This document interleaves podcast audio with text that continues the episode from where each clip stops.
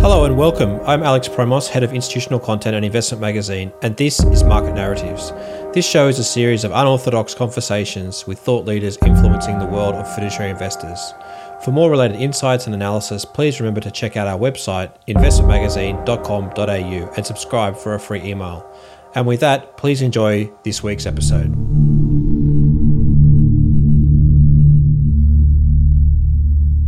My guest today is Craig Rewett, Director of Investment and Wealth Advisory at Deloitte Consulting. Craig, welcome. Hi, Alex. Great to be here. So I thought today, you know, the best place to kick off with you, given your background, is you know this current crisis that we have, COVID nineteen, mm. has totally changed the way that mm. that we live, changed the way you know we travel, how we work in teams, and it obviously has had a very large impact in sort of governance framework and and risk uh, management tools that we think about um, in the world. Can you give mm. us a mm. bit of a context on on what are the issues that you're seeing? Yeah, look, I think it really. I think the first thing is it just brings home to everybody how rapidly things can change. So if we think back to January, I don't think any of us thought that we would have been subject to an extended lockdown. We wouldn't be able to travel around Australia. Uh, you know, many of us would effectively be, you know, working from home, whether, well, whether we liked it or not, although for many of us we've found it's quite suitable. So I think the first thing that it comes home is just how rapidly things can change. And, and even though there's been a market rebound, certainly comments from people in the market was that in some respects, the, the sell-off that occurred was some of the fastest sell, sell-offs they've seen for some time. And so I think that's the first thing. Things can change very rapidly. And what does that then mean for a portfolio? It means that in any portfolio, you, there's a need to be aware of the risk factors. You know, so we've seen, for example, property impacted, retail property impacted in particular. But one of the other things it also highlights is that you can have structural shifts. And it's interesting, you know, another topic that often comes up is, is climate change and ESG generally. But if you think about climate change, why that is an issue that's gotten onto the radar of regulators, of investors, um, you know, beyond sort of the, you know, the, the general social and environmental issues is, of course, the fact that with something like climate change, you can see over time a readjustment in terms of how people live, where they live, you know, how they travel. And that, of course, will have implications for the value of things like property as well as the value of different types of companies. It creates opportunities. So clearly, we see that certain the demand for certain things will go up, just the same as we saw in, in I'll call it the COVID nineteen crisis. You know, demand for broadband went up. You know, telecom companies have done okay out of it. Anyone who was selling office supplies or um, you know electronic equipment has done well through this crisis. And of course, other industries such as hospitality and retail got hit very hard. So I think the very first thing that it shows is things can change very rapidly. And you know that apply if you think about something like liquidity risk historically, that's been one of the features of liquidity risk. It can be very digital. You go from a situation where you have liquidity to a situation where you don't. So I'd say that's the first lesson that things can change very rapidly. I think the second thing that comes out of it then is that any sort of risk measurement or risk management approach won't be perfect for the next crisis. And we always hear this. So we hear that regulators look at the last war, we hear that, you know, risk management approaches always look at what happened in the past. When you look at the past to try and give you an idea of what could happen. So people who are doing the stress testing, people who've done the liquidity stress testing, the liquidity planning, they didn't know they were going to get hit with an early release rule, which has happened to the industry now. But they were better prepared than if they'd done no sort of stress testing. Because one of the things about stress testing and scenario analysis is it makes you think about what can actually happen. And then you can start planning and preparing for that. There's also some short term things. So clearly, one of the issues that's come up is again, valuations have become unstable and that can be hard to hard to strike and there's actual implications. If you have a portfolio of assets and then it's a unitized portfolio, so member, uh, so investors can enter and exit. Do you actually have things that are sufficiently up to date in terms of valuation, even allowing for the uncertainty, so that people can actually trade with a reasonable degree of equity? So I think there's quite a few things that have come out of it. Number one, things can change very rapidly, and number two, more planning, better consideration of possibilities you are always in a better position to deal with whatever may happen, even if it isn't what you planned for. Well, let's let's um, dig into some of the climate change piece because yeah. really a, a, lot of the conversation around sort of climate change. Yes, okay, I understand t- temperature can rise a little bit mm. and it's mm. going to have an impact, but yes, people can move and adjust slowly. Mm. You know, one of the biggest concerns around climate change is that it's been very hard to model it from a risk mm. perspective, and mm. it's sort of a bit of a mm. stick your finger in the air and see which way the wind's blowing. But mm. COVID nineteen, you know, is effectively a, an ESG risk, right? It's it's a health mm. risk d- directly, mm. and it's had a significant impact. Um, yes. In the way we live our lives, it, it's a health crisis that's you know uh, had ramifications across the economy and across mm. financial markets. So this almost is like a, a test run of some mm. other bigger sort of climate risk sort of mm. issue that, that comes through.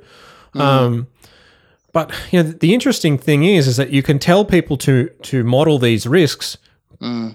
but we've got a situation where governments alongside central banks are coming back to be the supporting factor of of mm. these sort of issues. So you know is that what we should expect when there's another sort of climate emergency as well. Um, I think, yeah, look, so I, I, don't want to proclaim that I have some insight into what governments and central banks will do, but I think, look, we would expect, I think it's reasonable to expect, and we've kind of become conditioned to expect this, that when you have a sharp market adjustment, governments are often going to step forward to try and soften that blow. And in the last 10, 15 years, maybe, well, depends how far back you want to go, really. There's been this huge tendency to inject liquidity every time there's a problem. I think what liquidity can do is liquidity can move asset prices, but liquidity can't change a structural shift. It can only possibly drag it out over a longer period. I think one of the things that also happens, though, is if you think about injecting liquidity into the economy, it's very, um, it has a very broad impact. So if you happen to have something that is, it's not the most efficient way of, say, helping a sector, that's suddenly challenged. And so I think the first thing is yes, you'll have things like central banks injecting liquidity in response to a crisis. You'll have governments writing checks, assuming they're in a fiscal position to do so, which ours is fortunately at the moment. But that doesn't necessarily mean that the sectors you've invested in will get backed at that point in time. So, for example, and I'll give a really extreme example with climate change. So, there is an issue, and it's not necessarily just due to climate change, but in some in some places you have coastal erosion, which has actually meant that in some places, you know, the first row of houses by the beach are becoming unlivable. And now, historically, governments and even local governments would try to do things to prevent that occurring. And in many cases, we're seeing around the world now councils going, well, actually, we can't do anything about that. We're going to have to just let the sea take it.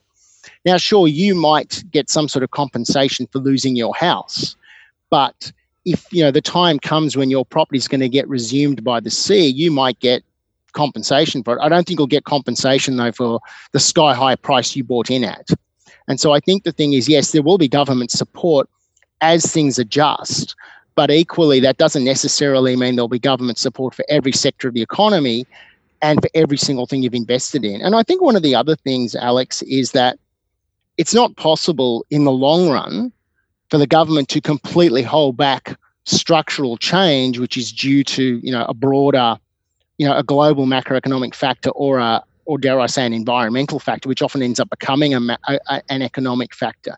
It's just very difficult to hold that back forever you know and i think that's true of so many other things we've seen. I mean if the government for example wanted to discourage um, online shopping for some reason okay i suppose they could ban it outright they could tax it more heavily but there's been a structural shift there for a reason which means that you're in a bricks and mortar retailer you're still exposed to that economic structural shift. So there'll be support but it doesn't change the fact that you know every asset owner needs to think about exactly which sectors they're exposed to it, it's interesting you sort of talk about sort of the government coming in to help. Uh, there's mm. a really always a a very fine line between yep. sort of helping and being a support, or mm. you know the the other um, problem that happens in these sort of circumstances is that you end up with moral hazard, and so the the real risk um, management tools and governance sort of seems to fall by the wayside because they do believe you know that that they will be supported um, you know, and that, this that's always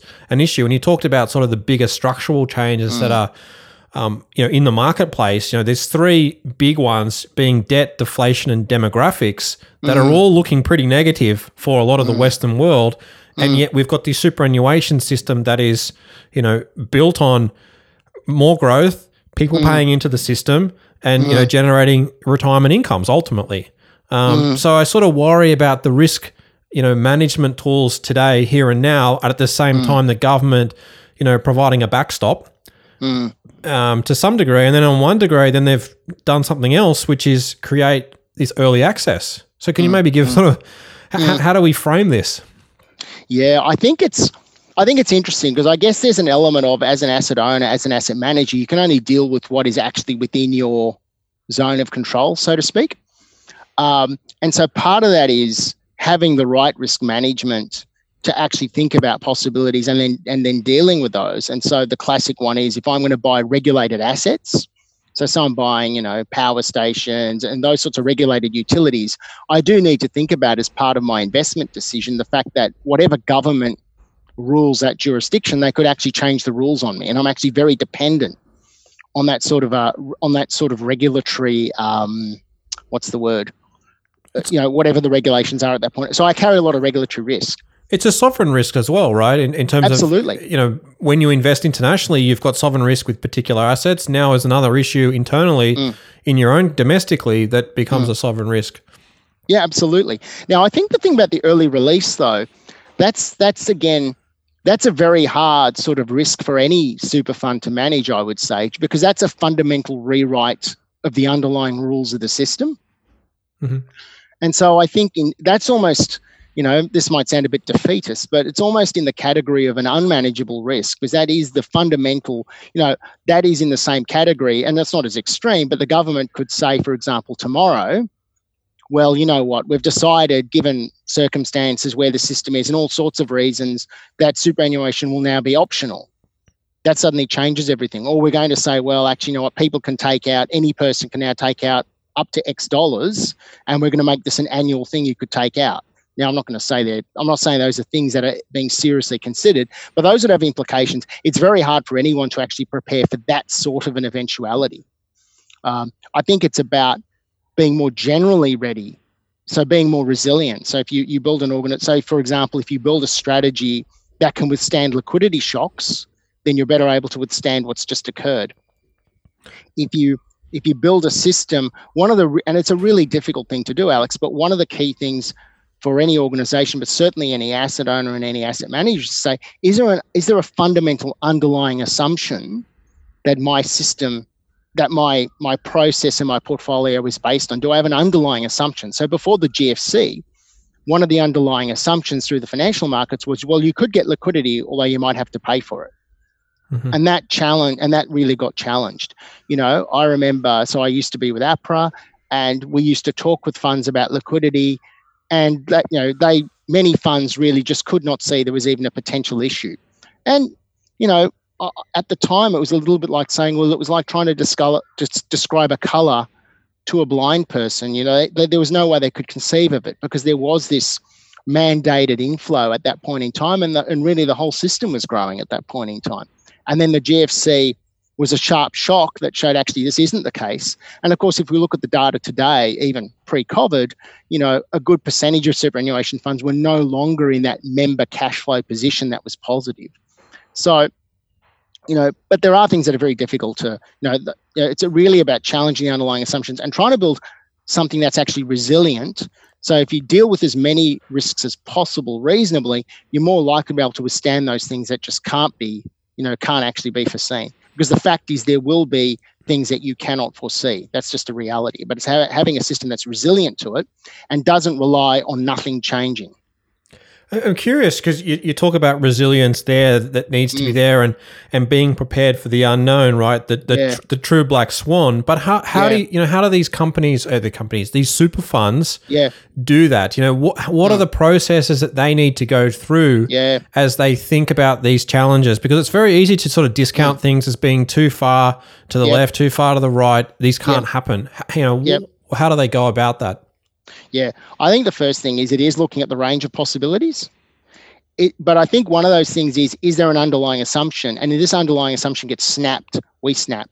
One of the other things, though, is one exercise that I've seen done is where someone will actually sit down and say, all right, this is the exercise. You've got to look forward, say, five, ten years, and you've got to work on the assumption that you actually failed. So, so whatever, whether it's a fund manager, super fund, whatever, okay, this had failed. So tell us what could lead to the failure. So it's actually looking at, it's almost like a reverse stress testing, I'll call it, or a reverse scenario analysis. So you actually look at what can actually bring this undone. Mm-hmm. So it's like a pre-mortem. Exactly. Mm-hmm. Yeah, exactly. That's what it is. It's saying what could bring this undone. So rather than saying, oh, well, you know, just what are the probabilities and can this actually say, hang on, what could actually bring this undone? And then actually saying, okay, given that if it happens, it's a, it's a severe impact, do we want to think about doing something about it?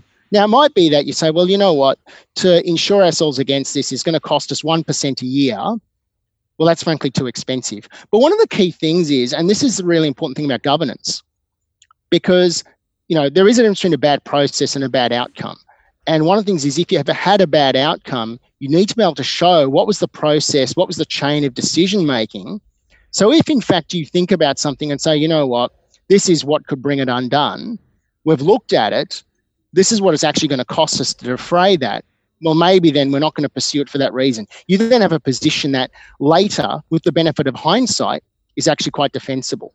And that's one of the things because when things go wrong, everyone's wise after the event, and very few people realize they're wise after the event.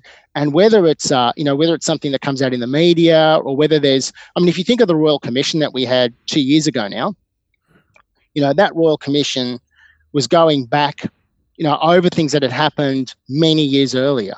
In many cases, decisions got made and the results only came became apparent years later. And so that's why it's really important. If you do that pre-mortem, you look at it, and even if you say, you know what, this is a risk we're not going to do anything about, well, then you want to be able to explain how you looked into it and how you decided it wasn't worth doing anything about. But one of the really important things there is, Alex, is if you have something where this is something that can occur, and it's actually founded not so much on what we're not doing today, but on what we are doing today, then you want to think about, well, hang on, what do we do to mitigate that? Maybe we're going on the right course, but if it creates some fairly severe risks for us, we want to think about what we can do about those.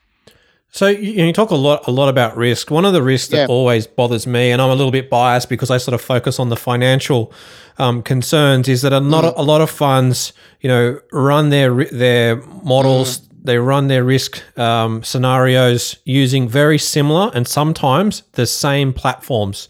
You know, we, yes. don't we don't need to mention names, but they use the same risk platform to mm. to model and do testing. And so my concern yeah. is that they're all running with the same approach, but not really truly being, you know, thinking about well what happens if there's some sort of a systemic risk that comes with you know modeling these failures where we all need to generate liquidity at the same time and and mm. we need to sort of balance ourselves out you know so it's all good and well having mm. risk frameworks governance frameworks but if we're running through the exact same tools and the same scenario tests you know, I worry, you know, how do you take into consideration that it's not just you, but there's 20 mm. or 30 other funds that will do exactly the same as you at mm. the same time?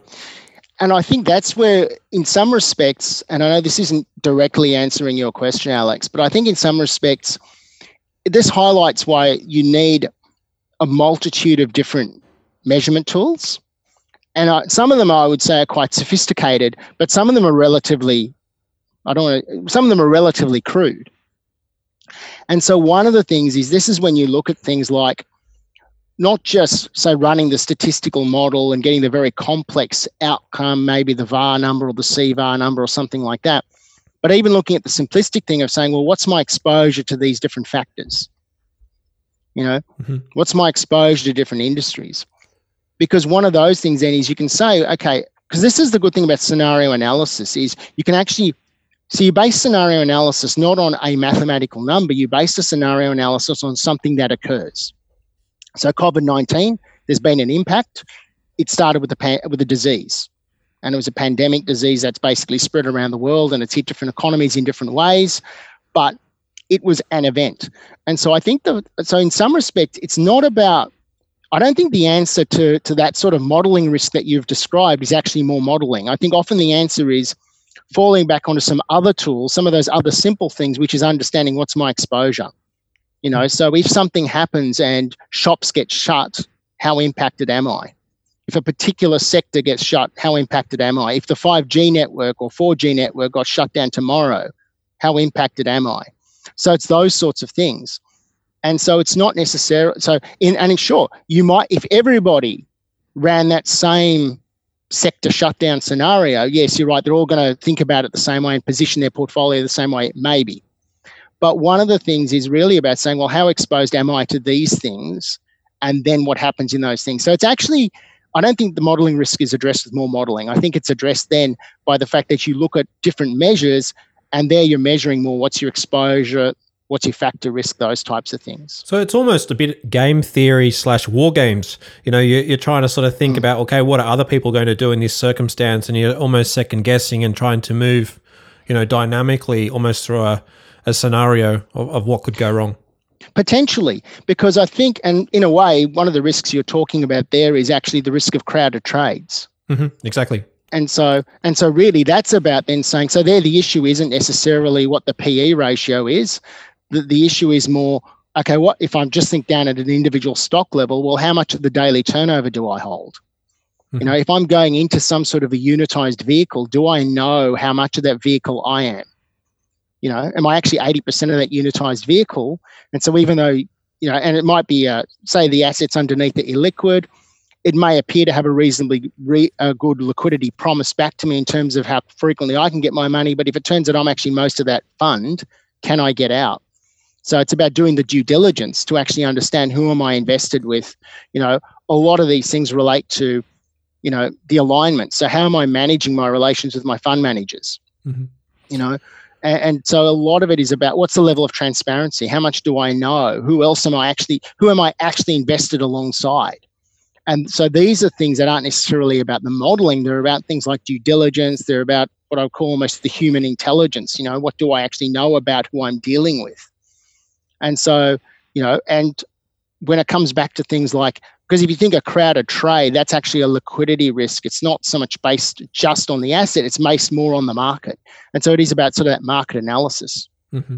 I'm, I'm curious because you talk about sort of, you know, the, the, the liquidity problems that are out there mm. and the mm. ability to trade and try and reduce the yeah. overcrowding. But we've got this yeah. also situation where we're seeing a restructure of the industry where mm. there's this push for more for more mergers in the space. Yes. Isn't yes. that just creating more potential risk across the whole sector? I, I guess you'd have to say, like mathematically, you'd have to say yes, because you're going to have fewer asset owners or fewer super funds, each one with more assets. Mm-hmm. You'd have to so you'd have to say on that level, yes. I guess like lots of things, things play out at multiple levels. Uh, you would also, though, each of the super funds, at least in theory, would have a better liquidity risk profile as they get bigger and as they have you know larger membership more diverse membership bases so i think for example one of the things that was highlighted with the covid-19 thing is you know, very much the, I mean, liquidity, when you're an asset owner, or, or not so much as an asset owner, but as a super fund, you know, liquidity isn't just what I'm invested in, it's how quickly do I have to give money back to other people. Mm-hmm. And what impacts that, and what impacts the flow of contributions. And so we've seen the risk of funds that are exposed primarily to one industry. Um, you know, this isn't a new risk. I mean, it's not that you know, so this isn't a new risk. It's a more pu- it's more publicly known now. So I think the first thing you'd say, so to the mergers, yes, presumably each of the funds then has a better liquidity risk profile because it would have a more diverse membership base. Um, clearly, there's other issues with mergers as well. I mean, it's difficult to know in advance that a merger will actually yield benefits for members. If you look at um, public equity markets, many company mergers don't actually yield benefits for the shareholders. So it's you know but i think from a liquidity point of view yes mathematically if you've got fewer super funds then the the, the liquidity risk does get increased um, at a system level but i think that's also offset by the fact that each of the funds are less likely to have a liquidity problem because again they'll have a more diverse membership base. So on balance, they those two things may balance out. It's hard to know exactly how much, but you are right. At a system level, there's still going to be a greater risk of crowded trades. Mm-hmm. Let's let's take it back to the member, right? In, yep. in, in this current sort of environment. Yeah there's been an issue where you know members you know members uh, we have got an obligation or an expectation from their fund we, we keep mm. talking about member outcomes yes but we've had this early access you know so yes. how do funds you know in their thinking make sure mm. that they maximize member outcomes you know mm. have we now retested basically the promise that we've told people what super is supposed to deliver for them in a way in a way i mean i think you know, I mean, the funda- one of the fundamental tenets of superannuation is that it's a long term investment. Um, and what we've told people is, well, you can get the money now.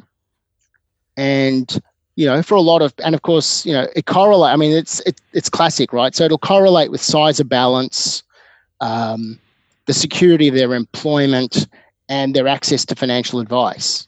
And so, I mean, the reality is that the lower your income, you know, there's a strong correlation. The lower income, the less likely you are to have secure employment, and the less likely you are to be getting financial advice. And so those three things then work together to increase the likelihood of people taking the money out. I, I think I don't know that it's changed the promise because I think a lot of the people taking the money out aren't really thinking about it in terms of, oh, well, this is different to what I had before. I don't think too many people who are taking the money are complaining. It's certainly going to have an impact over time. One of the things it does do is it reduces it does reduce the ability of super funds to invest for the long term because they actually have to think now. Because one of the issues is it's a little bit like crossing the Rubicon in the sense that the government did it this time. Now, yes, this is literally, it is actually a one in 100 year event.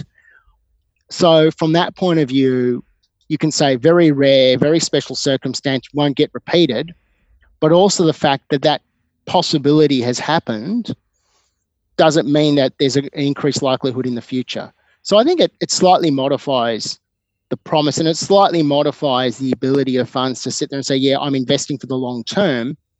Because even though we have portability of funds and investment portability, very few members have actually utilized that relative to the size of the system. So that hasn't actually represented an issue for any fund in the past, or generally hasn't. I shouldn't say it never has. Um, so I think it's a slight modification of the member promise. I don't know that it feeds into the thinking of members that way, but I do think it does then impact potentially, you know, the need of funds to think much more about liquidity. Mm-hmm. Let's keep it on the on the member conversation. Mm. And another member issue that came up over the last uh, sort of couple of months, and I know Investment mm. Magazine's written about it, is sort of the mm the valuation issues in a number yes. of property options, infrastructure, um, yeah. and whether there's equity, you know, member equity fairness mm. around mm. pricing mm. so that when new money comes in, that it's fair yeah. to each person. You know, how, how do we try and deal with this? I know APRA mm. has some rules um, mm. around it, mm. um, but I'm curious if you've got any sort of additional thoughts in, in terms of, particularly in these quite volatile times when the people are also, you know, got ability to take money out um, how mm. do you make sure that it's, it's, a fair valuation for all members and yeah. that everyone benefits? Yeah. I think the first thing is that there's no easy or perfect answers. So the very first thing really is that, you know, as part of your valuation governance, as part of your valuation process, you know, if you have these unlisted assets, the first thing is, you know, under what circumstances do you have, I'll call it a trigger for revaluation? Now, that could be a formal revaluation, or it might actually be look, we're going to have to adjust the value given the observable inputs that we have, but we will need to adjust the value and do that, you know, as much as possible in a real time setting to, to take account of the fact that members can transact on the other side. So the first thing is, okay, you know, are we actually checking the valuations and are we actually looking at what's occurring? And one of the really important things is super funds do need to be able to explain the economic logic of the valuations they hold. So, you know, so in the past, APRA has said, for example, that they don't expect directors of super funds to be valuers. That's not reasonable. But, you know, if, you know, and to give a crude example, if every asset in the world has gone down 20%, but you hold a portfolio of unlisted property which hasn't changed in value, you need to be able to explain that. Mm. So, so it's really about that, you know, having the governance process to actually look at when should we be adjusting these things? The other key thing, of course, is how often can people actually transact in the particular fund or vehicle? And so you want to keep those two as linked as possible. So, so it comes down to what are the thresholds for revaluing? What are the trigger events for revaluing? And then how do you actually go about doing it? And how much are you looking at the observable inputs? One, if you actually find yourself in a situation you know, and there are rules around this where if it's severe enough, you actually have to look then at suspending pricing and things like that. Um, that's not an easy situation to actually work through. Can be done. Um, the but the key really is having that that framework so you can actually say, hang on, let's look at what's going on here and work out what we're doing.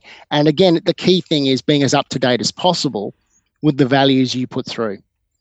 And so the other key thing then is how much does this actually impact your price? So if, for example, 1% of your assets are unlisted, there's probably no reason to even be, uh, you know, your unit prices can still keep rolling. If in fact 40% of your fund or 50% of your fund is unlisted assets, then you have a much bigger and much more difficult problem.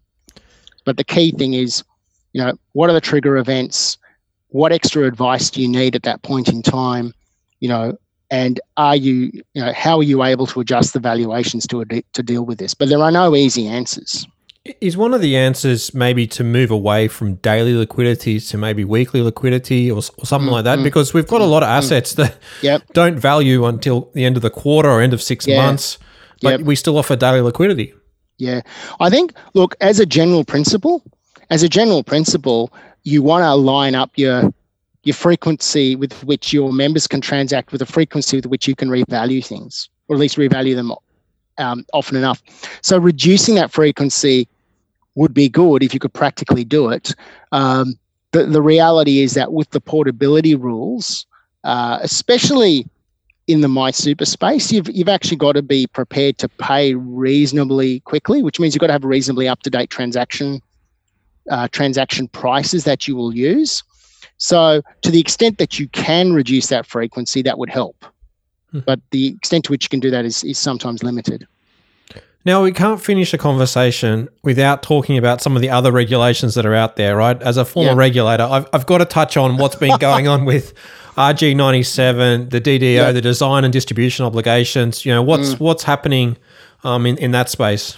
Yeah, look, with um, I think the first thing is that a lot, I mean, member outcomes, there's no delay. A lot of other requirements, there's been some delay, mm-hmm. you know, and especially the, the design and distribution obligations in particular have been pushed back for six months. You know, I think the key is that while these things have been delayed, they haven't been deleted. And so the reality is, if you think about design and distribution obligations, the, the, the objective or the need to have a target market determination to then actually have the, the necessary systems and the information flows to actually know, you know, who's buying your product and, you know, do the people who are buying the product fit with your target market? Those sorts of things you know, then to be able to do sort of value in use assessments, all of those types of things, you are still going to have to do that. I shouldn't say you, but I mean any super fund, any investment manager distributing products out there is still going to need to be able to meet those obligations. They're just delayed. Mm. And so I think the thing is, yes, due to COVID 19, there's been a delay on some of these obligations, but equally, any you know anyone who's in a position to start preparing for them you know a longer lead time is always better than a shorter lead time because whenever you look at some new rule that takes effect at a particular date often there is a need for whether it's system work or specialist advice or anything like that. And those resources tend to become much more pressured as you get closer to the actual go live date. And so, you know, so DDO, it's been delayed for six months. RG97, you know, that's, you know, that's still proceeding. Uh, again, RG97 it calls for very detailed analysis of, of your costs and understanding your downstream costs. So with all of these things, there's still a lot of work to do. I think it's it's still part of that reaction of, you know, wanting to try and get a focus back onto you know whether it's better outcomes for members or trying to ensure that members are only winding up in the right types of products all of those sorts of things or of course i mean it's interesting so if you think of i'll say member outcomes ddo and rg97 so member outcomes is about saying well you've got products you've got to look at what you're actually getting for the members. You actually have to framework that says what are you trying to achieve and then work towards that. And then if you're not doing that, apply the management feedback loop to actually fix it. Design and distribution obligations. So then if I just look at the commonality there, you're actually saying, well, as a product manufacturer, you're responsible for understanding who this product is actually suitable for. So, and so, of course, it only applies where personal financial advice isn't provided. So, but if there's no advice in your distribution, then you have to work out who this is suitable for. So, again, seeing to it that you are going to provide or market this product to the right people. And if you find out systematically that people who are not in your target market are buying this product, then you need to start thinking about what that, you need to start addressing that. RG97 is about then empowering members again or consumers again by giving them more information, very detailed information. Some might say, well, how understandable is that information? But about giving them more information so that they can, you know, compare um, not so much performance, but that they can actually compare the total costs that are effectively being consumed in, in the fees they pay when they buy products, and how much the performance will get eaten up by fees, those types of things. Um, and so again, what you have is you have a set of rules that are both trying to empower the consumer, but are also trying to ensure that the producers are aiming this at the right people and then actually building it in the right way for them. And I think that general trend will continue. Obviously, we will see in say three, four years' time how well this collective set of uh, rules have actually assisted. And I think you know I think it's still part of the trend that we're still working our way through. All right, Craig, that's been a fantastic conversation. Thank you very much for your time today. Oh, no, thank you for your time, Alex. Thank you for joining us. All views expressed on this podcast are subject to change and do not necessarily reflect the views of Conexus Financial. This podcast is for educational purposes only and should not be relied upon as investment advice.